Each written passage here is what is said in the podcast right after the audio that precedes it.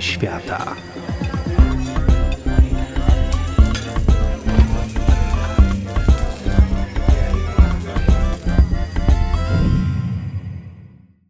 Dzień dobry.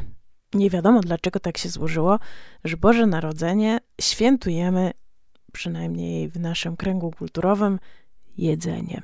Chociaż Jezus urodził się w ubóstwie, ale jednak jedzenie jest sposobem na świętowanie, na radość, może takim uniwersalnym.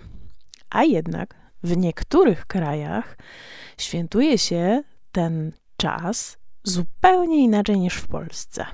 Na przykład w Wenezueli ulice Caracas są zamknięte dla samochodów, a wszystko po to, żeby mieszkańcy miasta mogli dojechać do kościoła na rolkach. Od lat tak czynią, nie wiadomo dlaczego, i stało się to już w Caracas świąteczną tradycją. Ale są też nietypowe zwyczaje związane z jedzeniem. Na przykład w Słowacji, wcale nie tak daleko, jeszcze w niektórych domach utrzymany jest zwyczaj rzucania jedzeniem. Na początku świątecznej kolacji głowa rodziny nabiera na łyżkę jedną z tradycyjnych potraw i plaf rzuca w sufit. Im więcej jedzenia pozostanie na suficie, tym więcej szczęścia czeka domowników w nadchodzącym roku. A w Niemczech, też w niektórych domach, na świątecznym drzewku nie może zabraknąć bardzo specyficznej bombki, a mianowicie zielonego ogórka. Najpierw trzeba go ukryć wśród gałęzi choinki i to dziecko, które pierwsze znajdzie bombkę ogórek, dostaje dodatkowy prezent i będzie mieć szczęście przez cały następny rok. Wreszcie zwyczaj japoński. Wspominaliśmy już o nim w jednym z naszych podcastów. Japonia, choć nie jest krajem chrześcijańskim, jednak zauważa Boże Narodzenie chrześcijańskie. Zazwyczaj zasiad zasiada się tam do stołu, ale nie w domu, tylko w KFC. Otóż restauracje KFC w święta są zatłoczone do tego stopnia, że trzeba w nich rezerwować stoliki nawet z dwu, trzymiesięcznym wyprzedzeniem. A coroczne kolejki przed lokalami są tradycją. Co ważne, w Japonii nie ma kartek i ozdób świątecznych w kolorze czerwonym, ponieważ na papierze w tym kolorze właśnie zwykle drukowane są ogłoszenia żałobne. No cóż, przez lata w ogóle na Boże Narodzenie jedzono rzeczy bardzo dziwne. E, w średniowieczu właściwie nie mogło się odbyć Boże Narodzenie czy wieczerza w pierwszy dzień świąt bez glazurowanej głowy dzika. Królowie lubili też serwować takie dania jak na przykład pieczony paw. Polegało to na tym, że pawia pieczono z przyprawami, a następnie to upieczone mm, zwierzę dekorowano jego oryginalnymi piórami. To znaczy pióra nie piekły się, tylko leżały z boku i czekały, aż upieczony ptak będzie mógł być podany na półmisku i udekorowany swoimi oryginalnymi piórami. Też w krajach podawano różne rzeczy, które akurat były dostępne, ale były też wytworne. Warto pamiętać, że w średniowieczu cukier wcale nie był powszechnie dostępny, w związku z czym różne ozdoby cukrowe, bardzo kolorowe, były bardzo ważnym sposobem na pokazanie majętności domu, czy wręcz dworu królewskiego.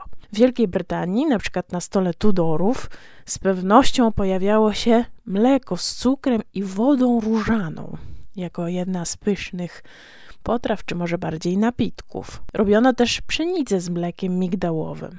Ale na przykład Yorkshire słynie z czegoś, co się nazywa Yorkshire Pie, czyli placek z Yorkshire. I w skład tego dania wchodził tak: jeden indyk, jedna gęść, sporo bażantów, cztery przepiórki, cztery, uwaga, dzięcioły, kilka gołębi, no i wreszcie cztery, najlepiej, żeby były jaskółki.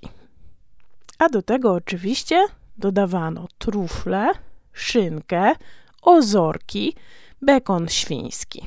I to wszystko wkładano do ciasta i zapiekano jako placek. A jeszcze ważne, po sześciogodzinnym pieczeniu podawano na zimno. No ale warto pamiętać, że też szereg potraw polskich jest uważana za coś bardzo dziwnego. Na przykład pomysł jedzenia pierogów na Wigilię na bardzo wielu listach takich zagranicznych, amerykańskich na przykład, najdziwniejsze rzeczy, które ludzie jedzą na święta, gdzieś w okolicach siódmego miejsca pojawiają się nasze pierogi. Ciekawe, że to może być dla kogoś dziwne. Więcej pojawiają się też rosyjskie śledzie. To widział jeść śledzia w święta? Ale też e, między regionami wiadomo, że są różnice. Niektóre osoby znają na przykład kutię, czyli taką makowy deser z bakaliami i z pszenicą albo z kaszą pęczak, a niektóre, te bardziej zachodnie domy, w ogóle takiej potrawy nie znają i nie stosują. Wiele domów zna kompot z suszu, ale na przykład w niektórych domach je się coś, co nazywa się zupa z suszu. I właściwie robi się ją zupełnie inaczej niż kompot. E, mianowicie gotuje się wodę z cukrem, dodaje suszone owoce, mniej więcej równych proporcjach jabłka, gruszki, śliwki. Gotuje się 15-20 minut i podaje, uwaga, z makaronem. A ja chcę Wam zaproponować coś, żebyście się poczuli i poczuły troszkę spokojniej i lepiej. Mianowicie syrop do herbaty. Bo myślę, że po tych wszystkich wywracających żołądek pomysłach, dobra herbatka dobrze nam zrobi. Niektóre osoby twierdzą, że ten syrop podnosi też odporność, ponieważ zawiera różne substancje i przyprawy, które mają takie właściwości. Więc czy dla smaku, czy dla zdrowego żołądka, czy może po prostu dla odporności, polecam Wam ten prościutki przepis. Potrzebujemy 4 łyżki prawdziwego miodu, około 5 cm kawałek imbirowego korzenia, jedną cytrynę, jedną pomarańczę i 250 ml wody. Imbir obieramy i kroimy w drobną kostkę. Pomarańcze i cytrynę myjemy bardzo dokładnie i parzymy wrzątkiem.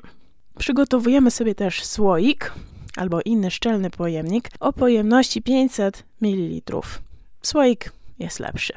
Co robimy? Bardzo cienko obieramy skórkę z cytryny i pomarańczy, tak żeby nie brać tej białej warstwy i kroimy ją na nieco większe kawałki. Wyciskamy sok z całej cytryny i z połowy pomarańczy. Przedzadzamy, mm, żeby nie było pestek, przylewamy do słoika i dodajemy miód. Do garnuszka wrzucamy pokrojony imbir, skórkę pomarańczy i cytryny, zalewamy wodą, przykrywamy i gotujemy na małym ogniu około pół godziny. A potem odstawiamy do przestudzenia. I kiedy wywar ma temperaturę nie wyższą niż 70 stopni, możecie to zmierzyć takim termometrem kuchennym, wlewamy przez sitko do słoika z miodem i cytryną. Zawartość słoika dokładnie mieszamy, aż miód się rozpuści. I co? I tyle. Zamykamy słoik i dodajemy po kilka łyżeczek do lekko przestudzonej herbaty. Ważne, żeby nie dodawać do wrzątku, bo to niszczy zdrowe właściwości miodu i cytryny. No i smacznego. Odpoczywajcie.